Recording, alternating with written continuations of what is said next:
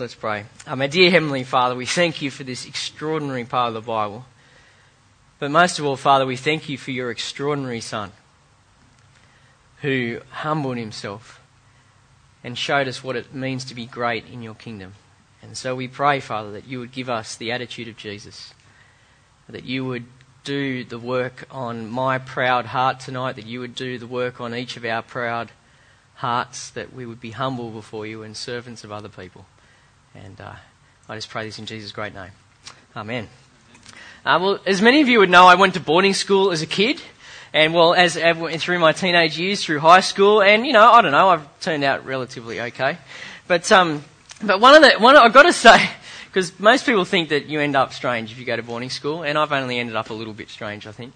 But um, it's true that uh, one of the nicest things I've got to say about finishing boarding school was actually being able to choose the people who I lived with. Uh, that may seem strange to you. You got to, well, you didn't get to choose to live with your family perhaps, but for six years I had no choice but to live in pretty close proximity to 980 other blokes. Right? We lived on a, on a, on a, on a big sort of property and up until year 11, picture this, we slept in rooms of 50 per room right up until the age that I was 17. And in, in year 12, you got your own room, but up until then, you had to uh, sleep in a room with 50 other guys and you had no choice. So you'd rock up to school on the first day and you'd look at your locker and your bed and there was your name and then there was the guy who was sleeping next to you and you had no other choice about this and for the rest of the year that's where you were with 50 other blokes in the same room. Could you imagine the smell, ladies? But, um, but it, it was a nice when I left school to be able to actually choose the people that I lived with. And uh, the person I chose to live with at that stage was my dad. That was great. We'd, uh, dad and I hadn't lived together properly since I was five, and so it was a really special time actually to be able to choose to, to live with him.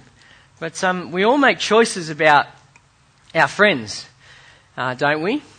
Uh, we may not choose our family, but we do choose our friends. We, we choose who we're going to have around for a meal. Uh, we choose who we're going to actually talk to after church tonight. Uh, we, talk, we actually choose the people that we're not going to speak to uh, after church tonight, the people that we might avoid. Uh, we often make choices about our friends. And you really don't think about that until that choice is taken away from you, like it was when I was sort of uh, 12 years old and I was thrust into boarding school. And, and the thing about being in boarding school, it's, it's a lot like church, really. As you're thrust together with a whole heap of people that are, are sort of very different to you.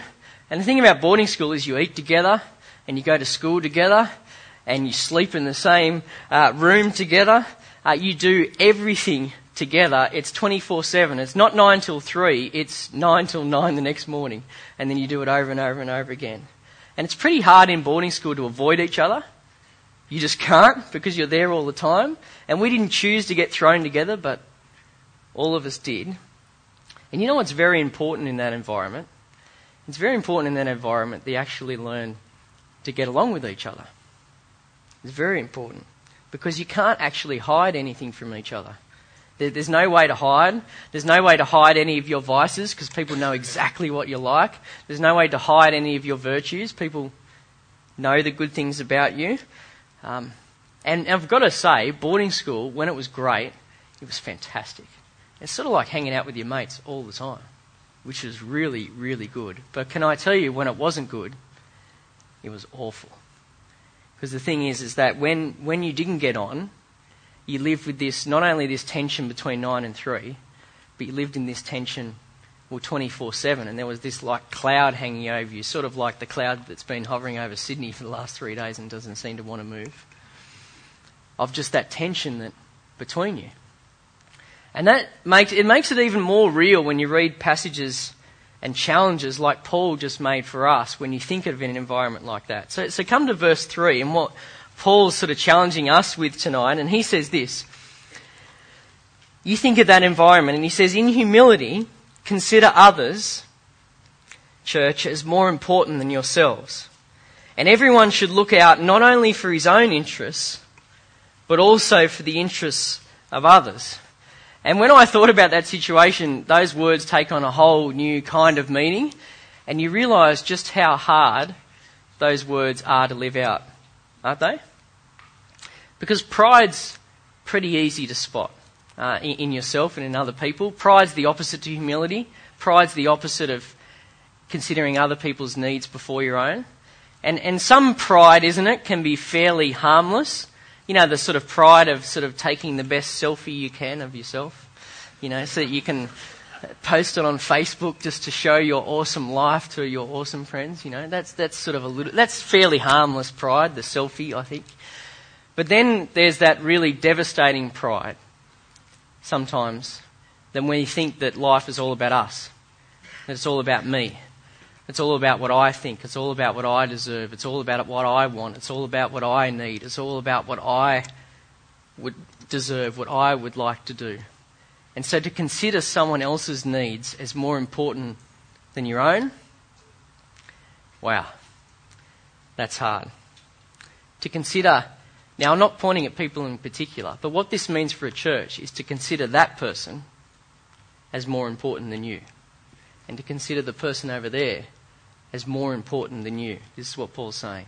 And the person up the back there as more important than you. And that person, and that person, and that person are all more important than you. Not, not the person that you want to go on holidays with, they're easy to like.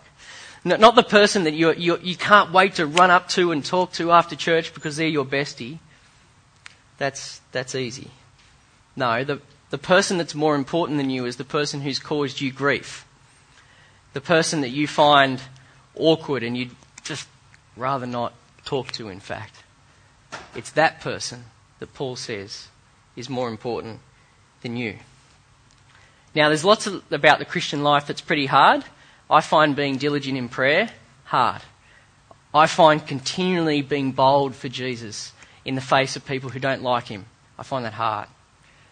But of all the things there are in the Christian life, to consider other people better than yourself and more important than yourself. Now that's about as hard as it gets, isn't it?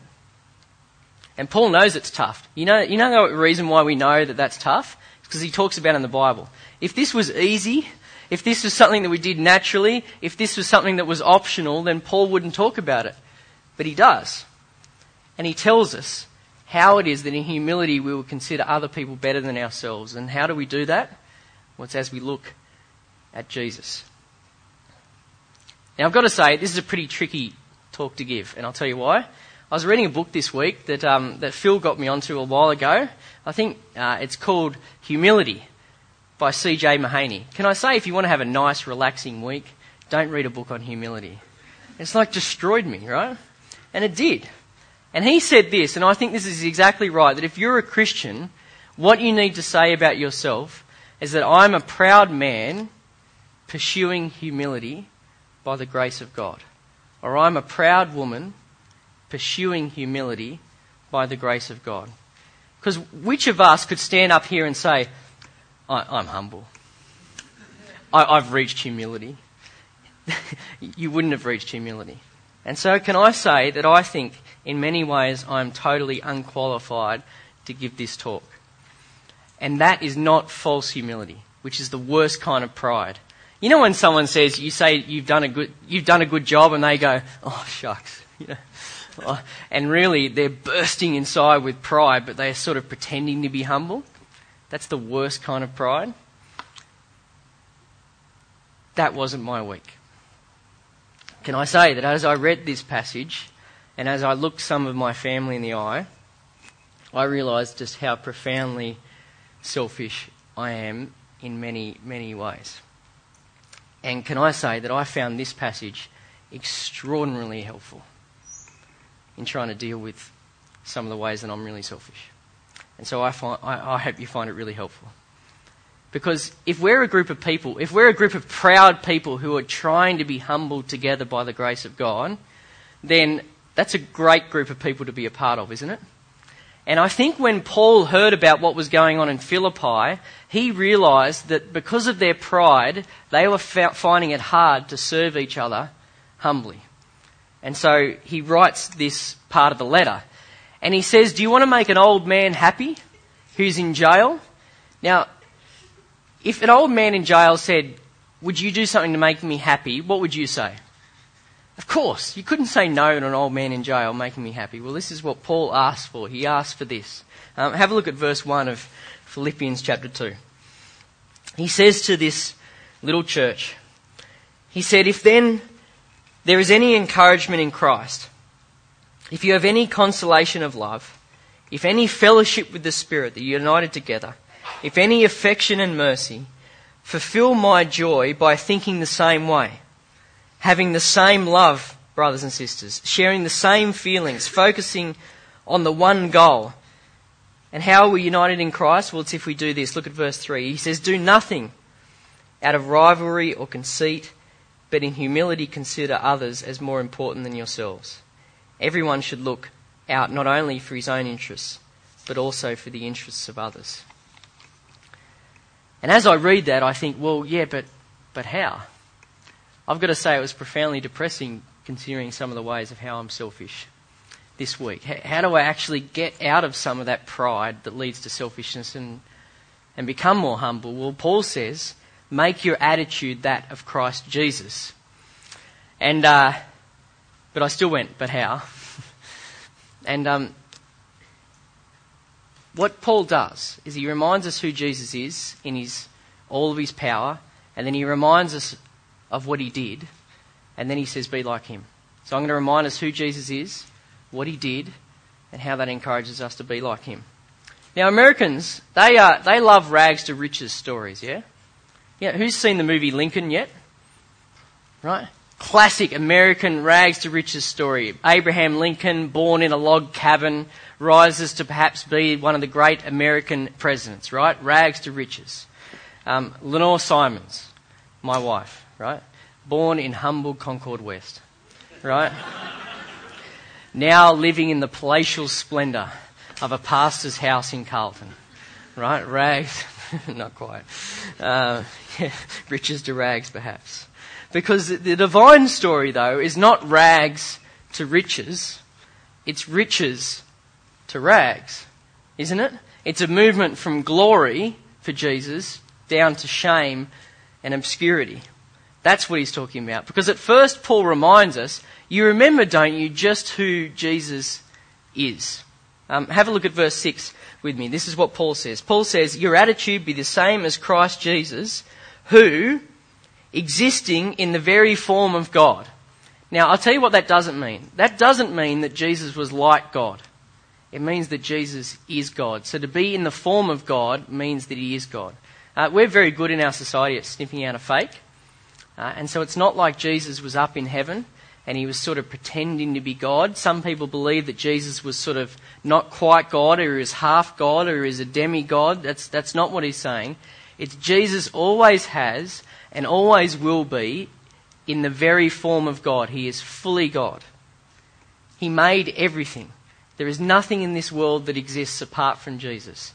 There is no one who breathes, who laughs, who smiles, who has hope apart from Jesus. There is not a human being that's been born. There is not a mountain that exists apart from the work of Jesus. I mean, such is the power of Jesus being in the form of God that when Isaiah even saw the glory of God in the temple, what did he do? He fell down face down because when a sinful person is faced with the, the picture of an unimaginably glorified God, the, someone who is in the very form of God, he, we couldn't even look at it. It's impossible to underestimate the power that Jesus has as being God Himself. And then, Paul says this remarkable statement. Have, have a look at the rest of chapter verse 6. He says, even though he's in the form of God, Jesus did not consider his equality with God as something to be used to his own advantage. As Jesus thought about what it meant to be God, he realized that what it meant to be God was to not use the power and glory and authority that he had as the King of Kings and the Lord of Lords to use it for himself. He actually realized that being in the form of God meant the exact opposite to that. That he would use the power that he had for other people's interests, not his own. Now, that's weird to us. We don't often see leaders who do that. Uh, for example, do you need to turn on your telly again to see another leader from another nation whose people are impoverished and can't even eat? And yet here they are driving around in black Mercedes Benz with all that money, like Robert Mugabe does in Zimbabwe. Or do we need another politician to come forward to say, well, eh, eh, we need to see another ICAC inquiry where our politicians who are meant to be serving us are instead granting mining leases under the farms of their friends so that they can all make tens of millions of dollars together, using power to your own advantage. Or sports heroes, my former hero, Lance Armstrong, right? Do you know that he used his millions of dollars to sue people he, who he knew was telling the truth? He used his power to his own advantage. But in, unless we get a little bit too cocky, how often do we use our power to our own advantage? And Jesus could have done that, couldn't he? I mean, Jesus could have stayed in heaven, couldn't he? Imagine the suffering that he would have avoided if Jesus hadn't actually come down to earth. Think about the things that he would have avoided if he'd done that. And it's not as if Jesus, some people think that this passage means this. It's not as if Jesus thought, I tell you what, I'm God, but I tell you what, I'm going to do something that's not like God. I'm going to go down to earth and I'm going to suffer and I'm going to hum- be humiliated and I'm going to give myself to other people. And so when his father said, Jesus, it's time for you to go down to earth, Jesus didn't say, excuse me, it's not, not a very godlike thing to do. It's rather beneath me. No, it's as if, metaphorically speaking, because Jesus didn't have a body yet, it's as if he sat in heaven and he thought about what it meant to be God, and he thought, thought about what it meant to be God practically, and he realized it meant to give and to humble himself so practically, that's exactly what he did.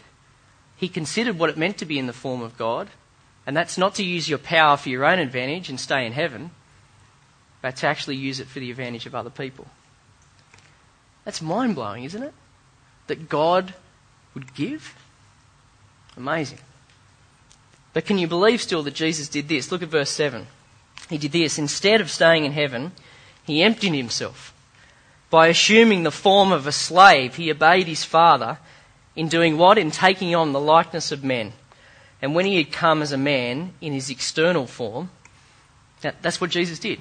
Uh, what that means is that Jesus became incarnate. And when we talk about the incarnation, that's what it means that Jesus, who is fully God for all of eternity, took on humanity into himself. And you know how, so incarnation means God becoming a man. And I'll tell you uh, how you remember that. Uh, incarnation, what's the word it's got in the middle? It's got Khan in the middle. Now, I'll tell you the way that you remember this. Uh, it's the same as, uh, who likes chili con carne? Do you like it? Yeah, so you know when you go to the supermarket, right? So you see the chili con carne. What does the Khan stand for? Meat, right? Chili with meat, right? So it's the same root word as incarnation. So the way that you remember what that means is that Jesus took on meat. Right? Jesus became flesh. He became a man. That's what he did. Right? That's what it means. Incarnate. God takes on flesh. God takes on meat. God becomes a man. Now you think about that. Doesn't that make Jesus the most humble person who has ever lived? How is it that God could become a man? How is it that the eternal God could actually come into time. I mean, how is it that the timeless God can enter into time? How is it the Creator could actually come into His creation? How is it that God, who was worshipped by the angels, could then come and be laughed at and spat upon and ignored and rejected and abused by people like us? How is it that God could live in heaven and then come down and live in poverty on earth? Doesn't that make Jesus the most humble person that's ever lived? And in Jesus doing that, right, he didn't stop being God. Because some people say, well, he was up in heaven and he was God, and he sort of stopped being God for a while, and he became a man. No, that's not what it's saying. So look at verse 9. I've got to say the Holman translation at this point is really not heaps helpful um, which is not a great advertisement for our new Bible.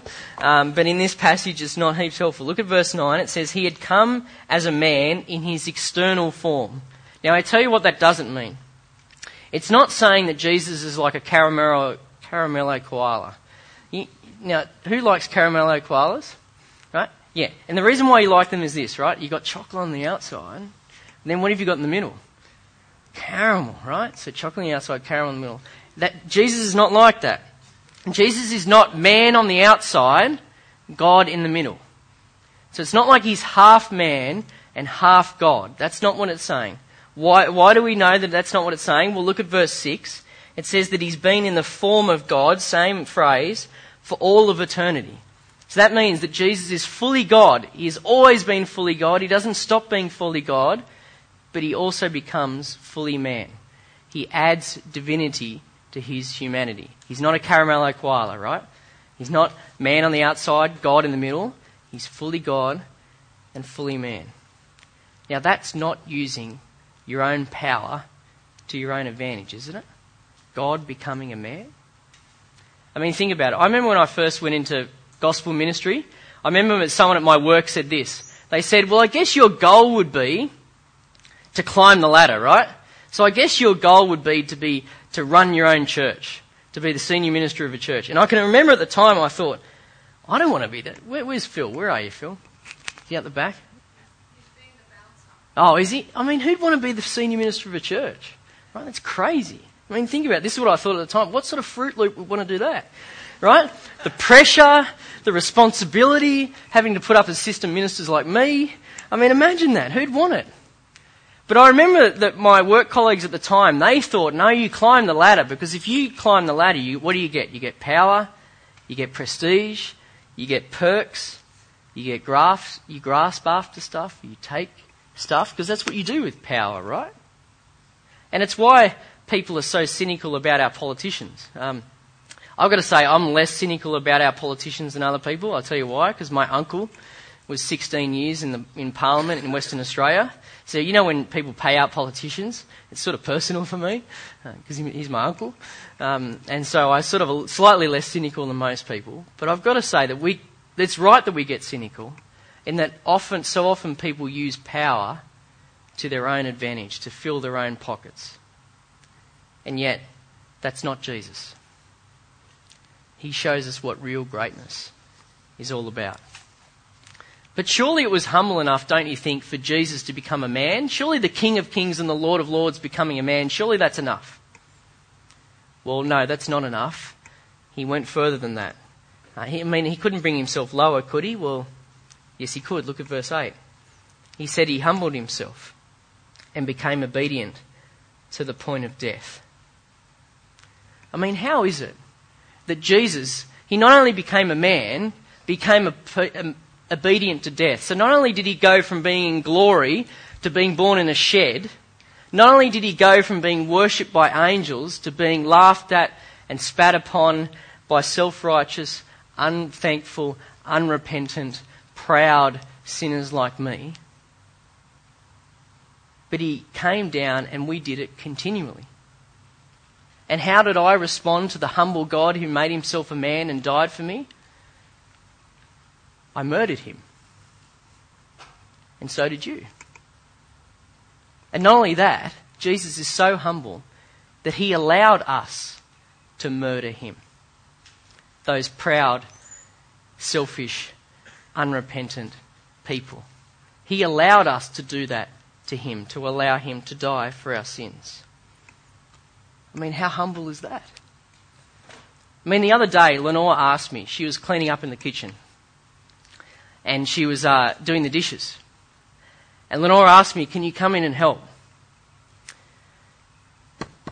And I, you know, I just couldn't get off the couch. And God went to death.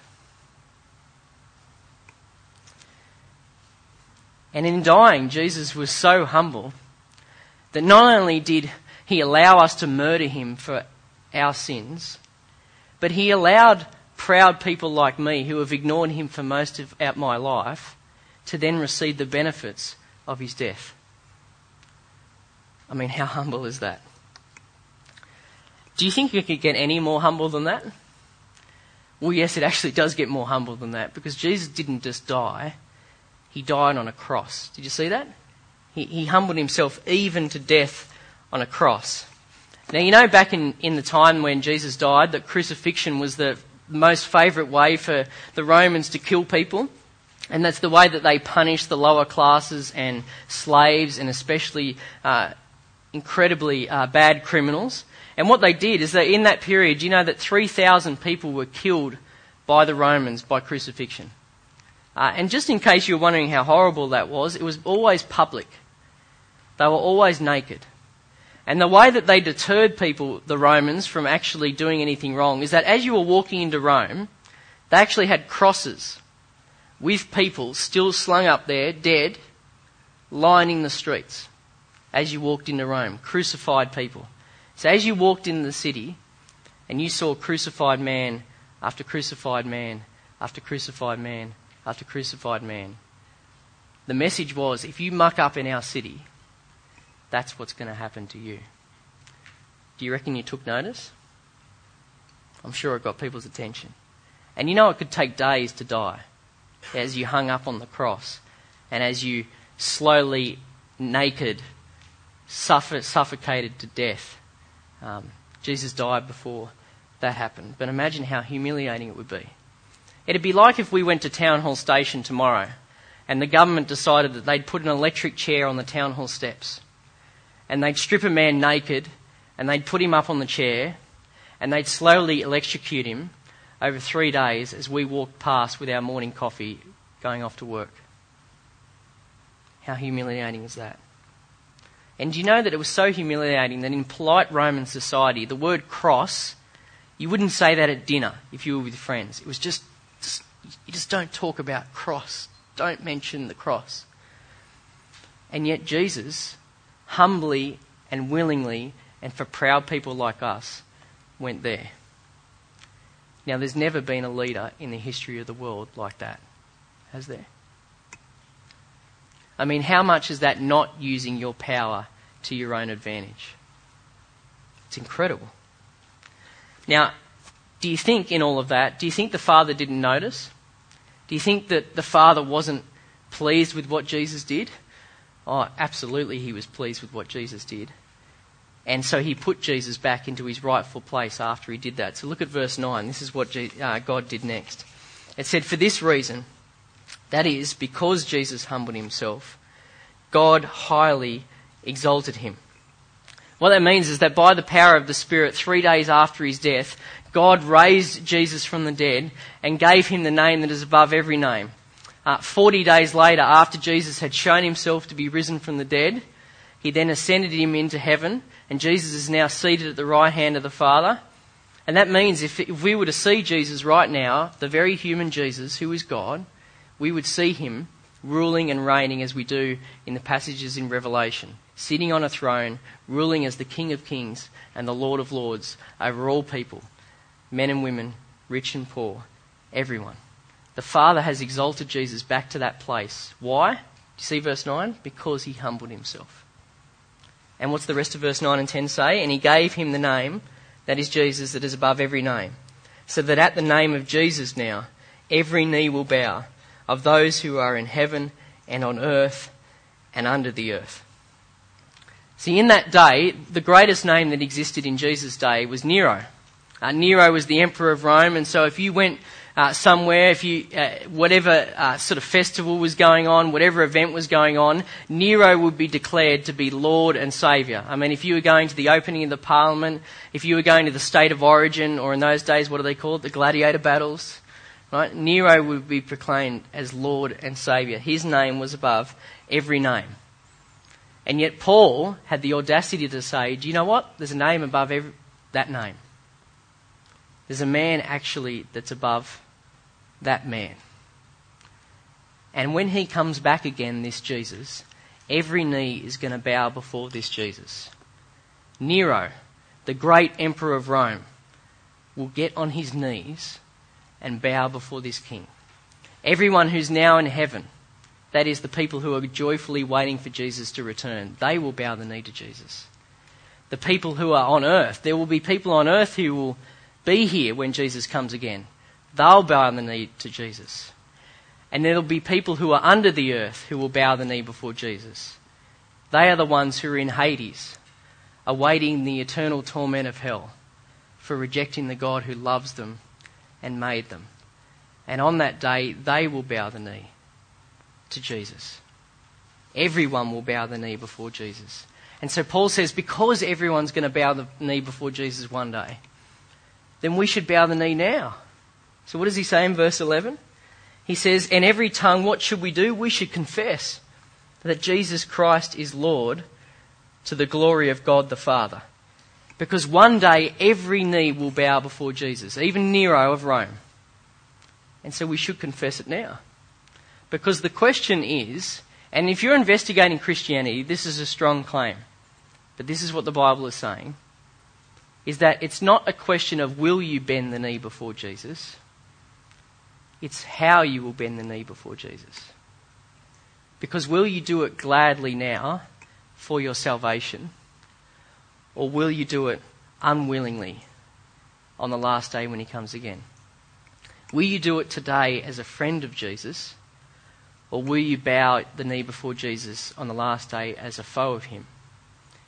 Will you bow the knee now for your own joy? Or will you bow the knee in the future for your shame?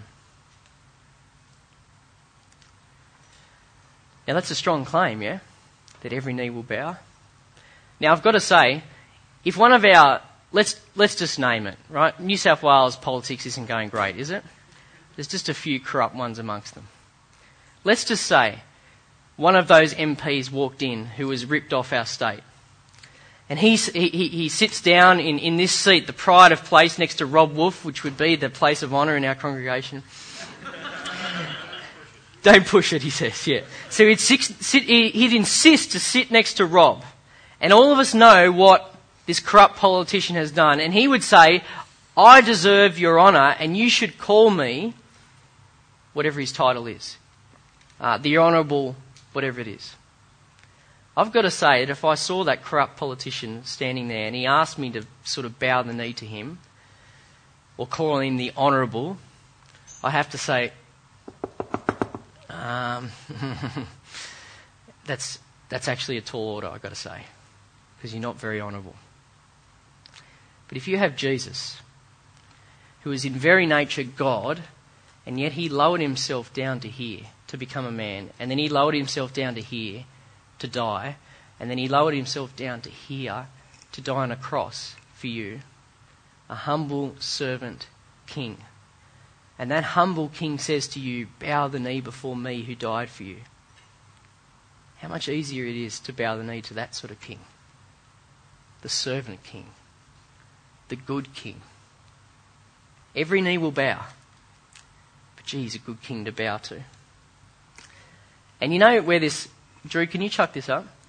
Uh, there's, often a question of, is, is one day every knee going to bow before Jesus gladly? Because some people will teach that one day every knee will bow before Jesus and everyone will end up in heaven. Is that what this passage is saying? That everyone will gladly say that Jesus is Lord on the last day?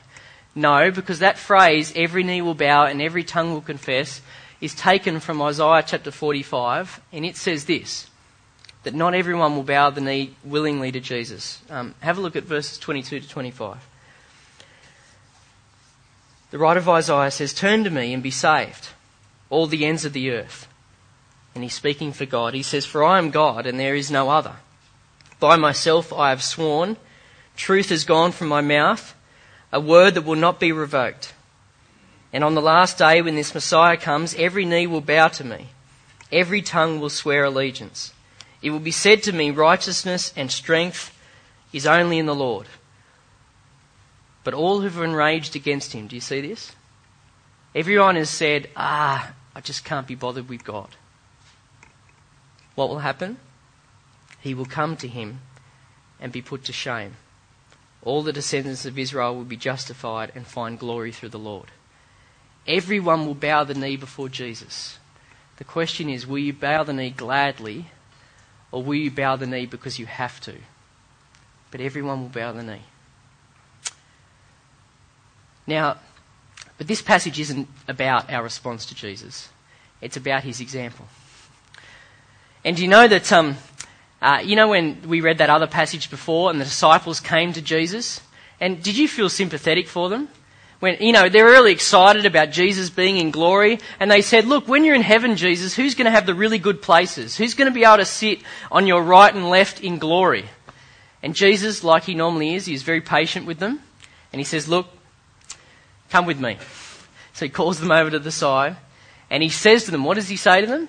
He says, You know those rulers of the Gentiles that you hang around with, like Augustus and Nero and guys like that? They lord it over people and they use their power like our politicians for their own advantage.